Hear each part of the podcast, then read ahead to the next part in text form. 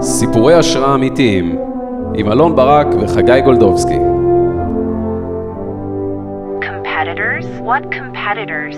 If you focus on what your competition is doing, you lose focus on what you're doing. The key for any business is to concentrate on its own customers and its own marketing. If you do what you do well, you'll be okay. הציטוט ששמעתם עכשיו שייך לג'נין אליס, יזמית על חלל מאוסטרליה ששווה היום מאות מיליונים. היא המייסדת של תאגיד ריטל זו, שמאגד מתחתיו מותגי מזון ומשקאות בסדר גודל עצום. אבל שנייה, חוזרים בזמן לתקופה שג'נין הייתה בת 30. כן, כן, בת 30. בגיל הזה היא רק התחילה את המיזם הראשון שלה. דרך אגב, היא הגיעה מרקע מאוד דל מבחינה פיננסית, ולא היו לה שום קשרים. קלטו כמה עבודה שחורה ואסלינג היא עברה עד גיל 30. היא עבדה במשרדי פרסום כעובדת זוטרה. עבדה כמלצרית בשביל לשלם את השכר דירה שלה.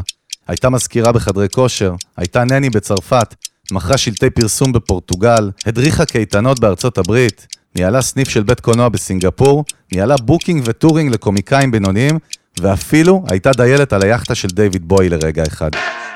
אבל אחרי כל הטירוף הזה, קול פנימי אמר לה שהיא חייבת להיות עצמאית. אז בלי שום ידע או רקע ביזמות, אבל עם ים של חוצפה, תעוזה ואמונה, ועם הימור על כל הכסף שהיא חסכה בחיים, היא התחילה את מסע היזמות שלה על ידי פתיחת עסק להזמנות בדואר, שמכר בגדים לנשים בהיריון. אממה, העסק התרסק והיא איבדה את כל החסכונות שלה.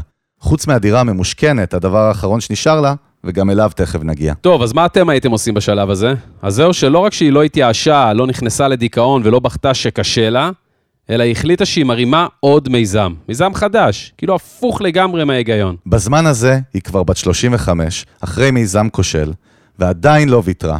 ואז עלה לה רעיון.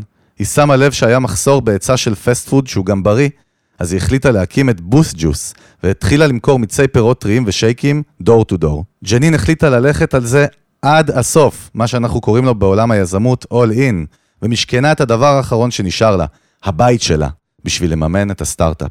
אחרי שהיא ראתה שהמוצר שלה נמכר יפה מאוד, היא החליטה לפתוח את הסניף הפיזי הראשון שלה, בעיר אדלייד באוסטרליה. בריאיון איתה, היא מספרת שאין צרה עסקית שלא נחתה עליה מהיום הראשון ועד הצמיחה. אבל היא אף פעם לא ויתרה, למדה מכל טעות, והכי חשוב, הקיפה את עצמה בצוות מנצח שהיא יכולה לרוץ איתו מרתון כהגדרתה. טוב, הסיפור שלה הוא מרתק ואפשר לספר אותו על גבי 20 פרקים, אבל תראו איזה פינאלה היה לדבר הזה. ג'נין הפכה את מותג המיצים שלה למותג בינלאומי מטורף עם כמעט 600 סניפים ומכירות של מאות מיליוני דולרים בשנה. מטורף, אה? כיום היא אחת הכוכבות הגדולות של Shark Tank האוסטרלית, מה שנקרא הכרישים, ונחשבת לאחת היזמיות הכי מצליחות ומשפיעות שיצאו מאוסטרליה אי פעם. היום תאגיד הענק שלה חולש על מגוון תחומים, ויש לה גם ספר מחשמל בשם The Accidental Entrepreneur, שהוא בסט סלר ומספר על המסע היזמי שלה. אבל אף פעם אל תשכחו, היא משכנה את הדירה שלה ושרפה את כל החסכונות שלה, למרות שאף אחד, אבל אף אחד, לא הבטיח לה שהיא תצליח. וזה חברים, סיפור השראה אמיתי. אם אהבתם את הפרק הזה, שתפו אותו עם חברים, עקבו אחרינו בספוטיפיי ובאפל פודקאסט, שם גם תוכלו לדרג אותנו בחמישה כוכבים, ואפילו לכתוב לנו תגובה. אנחנו היינו אלון ברק וחגי גולדובסקי.